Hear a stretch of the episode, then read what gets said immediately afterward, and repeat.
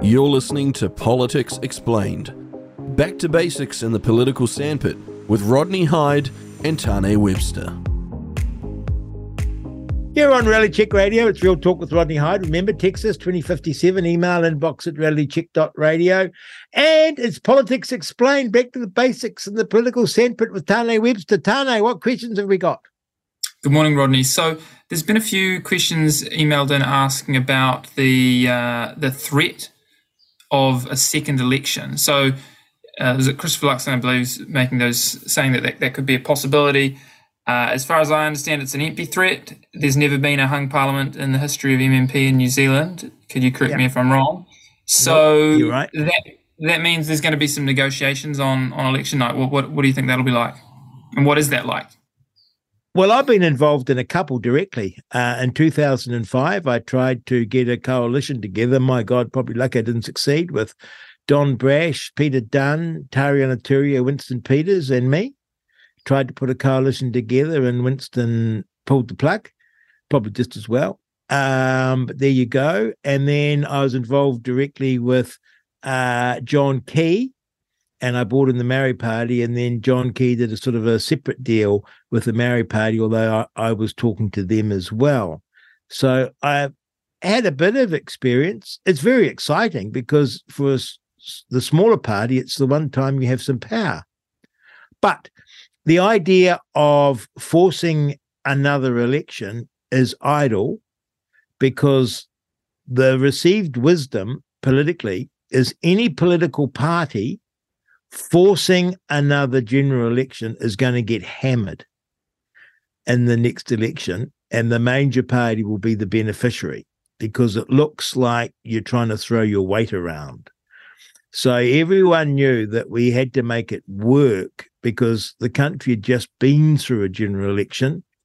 It didn't want within a couple of weeks someone tossing their toys and saying, Yeah, I can't work with him. Let's have another general election. Um, so there's a huge incentive to make it work. What is a real possibility uh, are the various arrangements that governments could run. So when you have a full coalition, you agree to a coalition uh, document, and you have ministers. The small party has ministers, and they're subject to cabinet responsibility for the decisions they're involved in, and that's like pretty stable. However, you could have a situation where, say, the ACT Party or New Zealand First. Yeah, I was going to ask about that. ACT's been saying that confidence only, no supply. Is that is that uh It'll be probably supply only and no confidence. Ah. Um, so what happens is you can form a government with if you give supply, which basically means uh, providing the money for the budget. You'll vote for the budget no matter what. So, on that basis, you could form a government.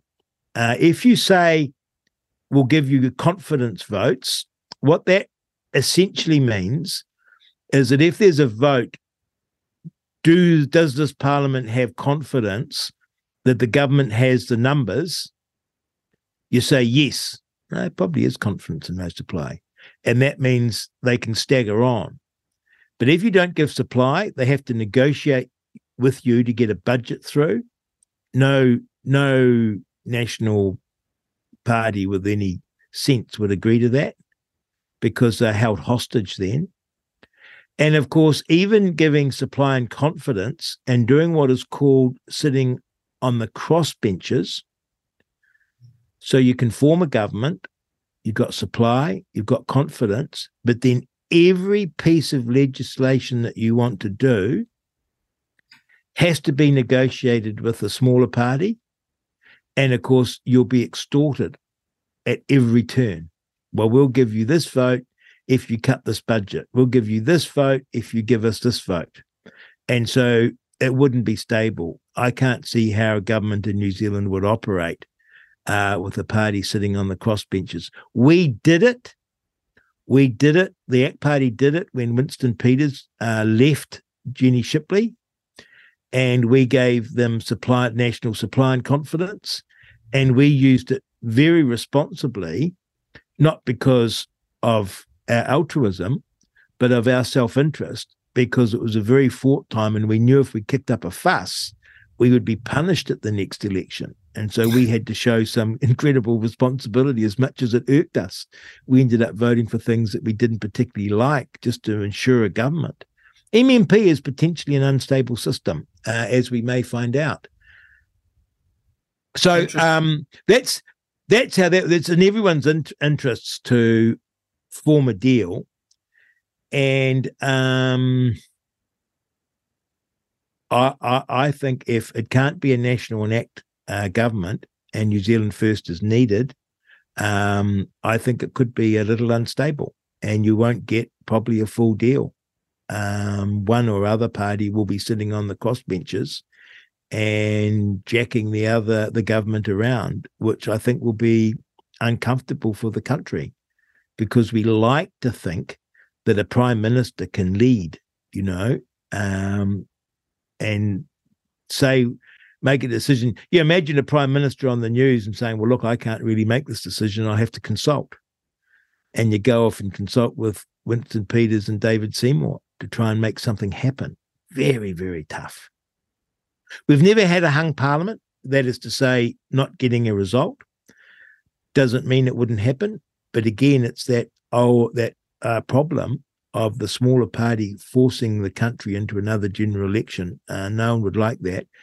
You'll be too young, but in 1996, in our first uh, MMP election, that was when I first got elected to Parliament, and Winston Peters was in a position of, well, one would say responsibility and he had to choose between Labour and National. And they were all supplicating themselves to him. And he dragged it out, I think, from memory, for six weeks. It was almost a constitutional crisis because it was just hell, because no one knew what was going to happen. And then, to everyone's surprise, including Helen Clark and the Labour Party, he chose Jim Bolger, who'd been attacking right through the election and formed a uh, national New Zealand First uh, government. He had something like 17 MPs at that time. And that just got off to a very bad start because everyone had assumed that Helen Clark had won with Winston and he chose national. And of course, he did a similar thing in what was it, 2017, when he chose um, Jacinda Ardern. Everyone expected him, to, a lot of people expected him to choose uh, national. And ultimately, the prime the would-be prime minister has to convince the governor general that he or she can govern that's the test to form a government so helen clark has to go to the governor general and says here's my agreement with mr peters and the act party and they have given us confidence supply and then the governor general will swear in a government it is him or her that has to be convinced because it is uh, the Governor General that makes the decision that we, yes, we have a government. Funny, eh? Mm, mm. And we're very lucky. I think we've got a great system. I don't like MMP, but I do like the Westminster system. There we go. You're awesome. on. Uh, thank you, Tane. That was uh, Politics Explained, back to the basics in the political sandpit with uh, Tony Webster. Send us a text 2057 with your questions. Email us inbox at realitycheck.radio. I'm sure I'm not alone in wishing this election over. Three more days. and then we'll get to the uh, we'll get to the fort business of forming a government. Oh my goodness. Could be interesting. You're on Real Talk with Rodney Hide, Reality Check Radio. Thank you for listening. You're listening to Politics Explained. Back to basics in the political sandpit with Rodney Hide and Tane Webster.